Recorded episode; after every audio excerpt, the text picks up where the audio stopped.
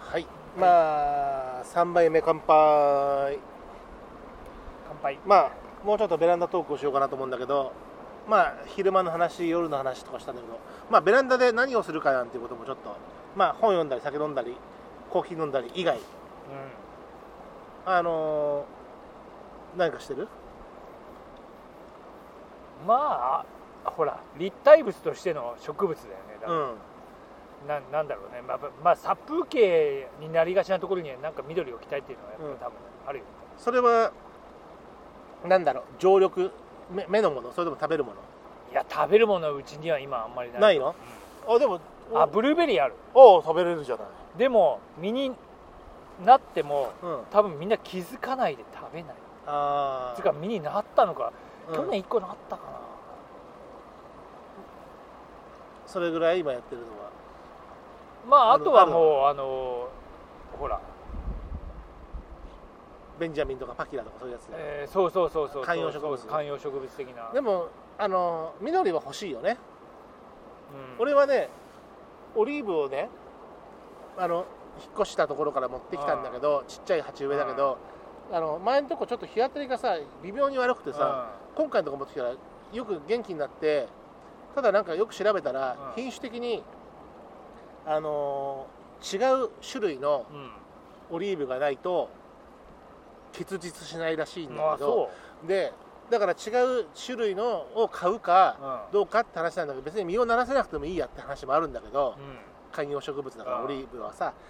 ねある意味でもパッとさ下を見たのよマンションのうだんから斜め下うんにさすげえそんなに育ってそんなに張り出したっていいのぐらい張あり出してるオリーブがあってあおいいじゃんじゃあそれさ届くんだよ絶対花粉があだからお違うそれが違う種だったら、あうん多分それでいけるんだよねなんかすごいいいとこにあるじゃんすげえ飛び出してんだけどああまあ風向きによってはだから来るからね来る来るあー南特に今南風吹くからあのーだから今それを置いてるのとあとなんかもともと食べられるものが好きだからうんうちの家族食いしん坊ばっかりだからさでうちの娘の要望があってまあバジルが欲しいって言われていてでよくやってたのよ前もあだから今年も今年もバジルを植えてあのーまあ夏になったらさ、まあ、パス冷製パスタとかさトマトの上ねとかチーズに乗せてもいいしさでバジルとあと俺夏はそうめんが好きだからまあ冷ややっこも食べるし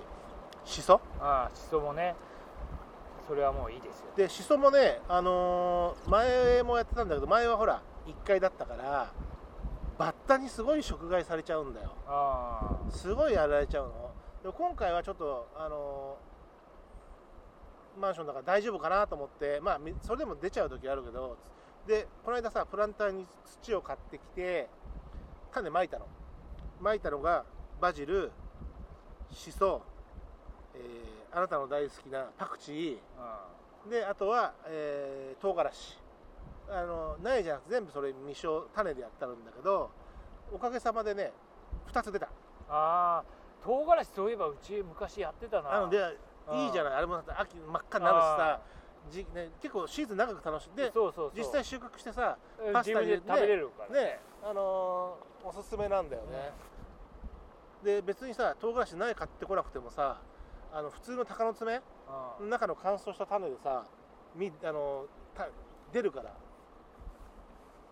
つぐみがすげえムクドリあムクドリかえこの辺あムクドリこれムクドリつぐみは群れないんだよねっていう今一応鳥を見てるんですあけどまあつぐみはまあ下の方にいるしそうそうそうそう冬の冬鳥でねそれでこう巻いたのがでパクチーは種がでかくてまだあの発芽してないんだけど双葉が出てきたのがバジルと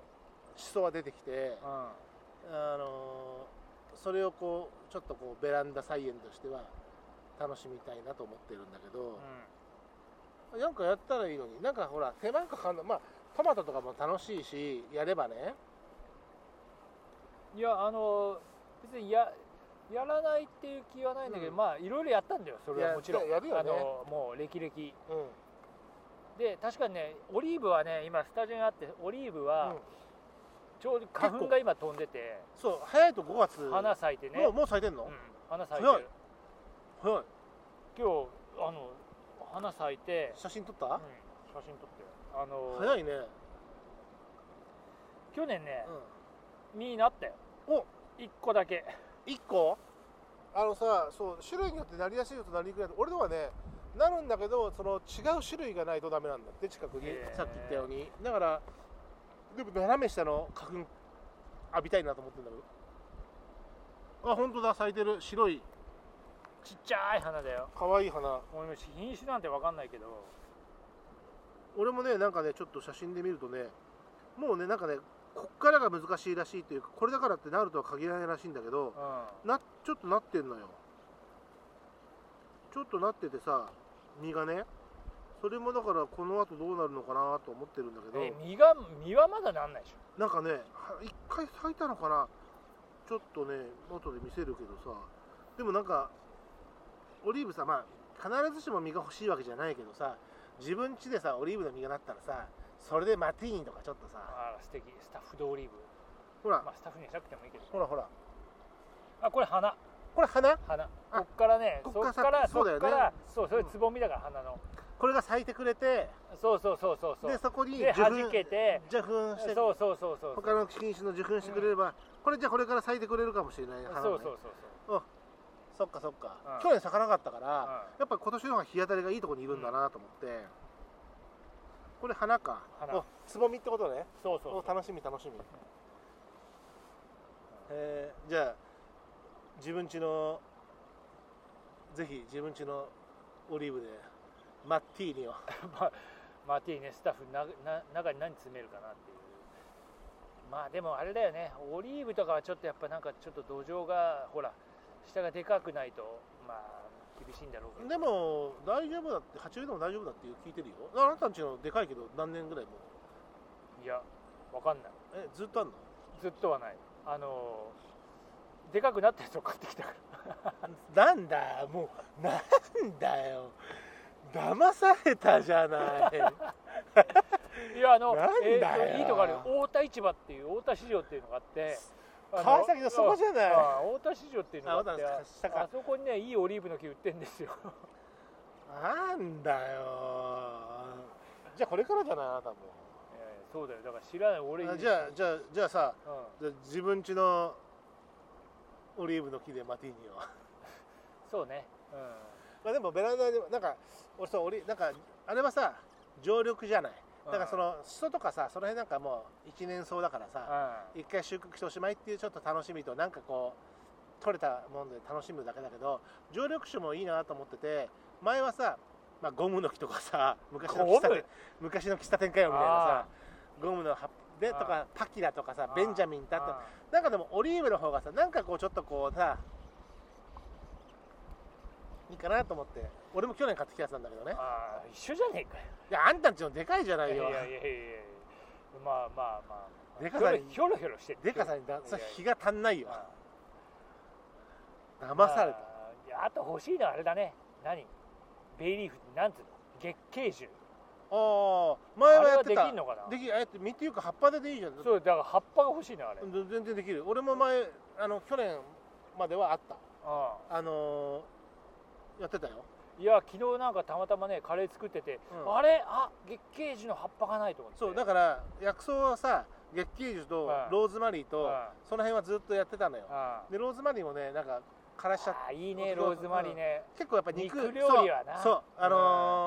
ーあなたもやるけどさあのローストビーフやったりする時とかにあーそうそうそ香うり付けとかさそうあの肉料理の時にやっぱりまあローリエなんかはそのポトフとかねそのスープそうそうそうちょっとスープ系のね、うん匂いをね抑えなんででただその知り合い家に大きい月桂樹があるからあーいつもくれるからあーまあなんかもうそこんちから大量にもらえばそれはなんかそういうこういただき物あでいいじかゃあら大量にもらってうちにもうちにも来ておいてそう大きい庭がある大きいっていうかあの一軒家の庭の人がなんかああいいね、子供がさお子さんがうん、月の名前をつけてるおあ子さんがいてああそこ生まれた時に月桂樹植えたんだって、へえだからほら月にねあだあかまあ月桂樹好きだよらそう月のなの価値はでそれをねこういそよくいただくので,、であとこう料理しない時には、まあ、ちょっと今引っ越して離れ離れちゃったけど月桂樹ちょうだいってよく言いに行ったりとかやってそうだから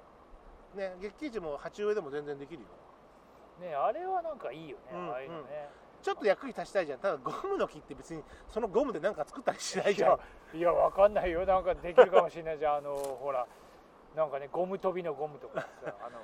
マスクのゴムとかあねーマスクのゴムとかね今ゴムもないからね夜の生活のゴムとかあららあららあそれあれラテックスだからそれ昔はあれ魚の浮き袋らしいし、あーそうなのはなんだろう何のことだろい、何のことだろう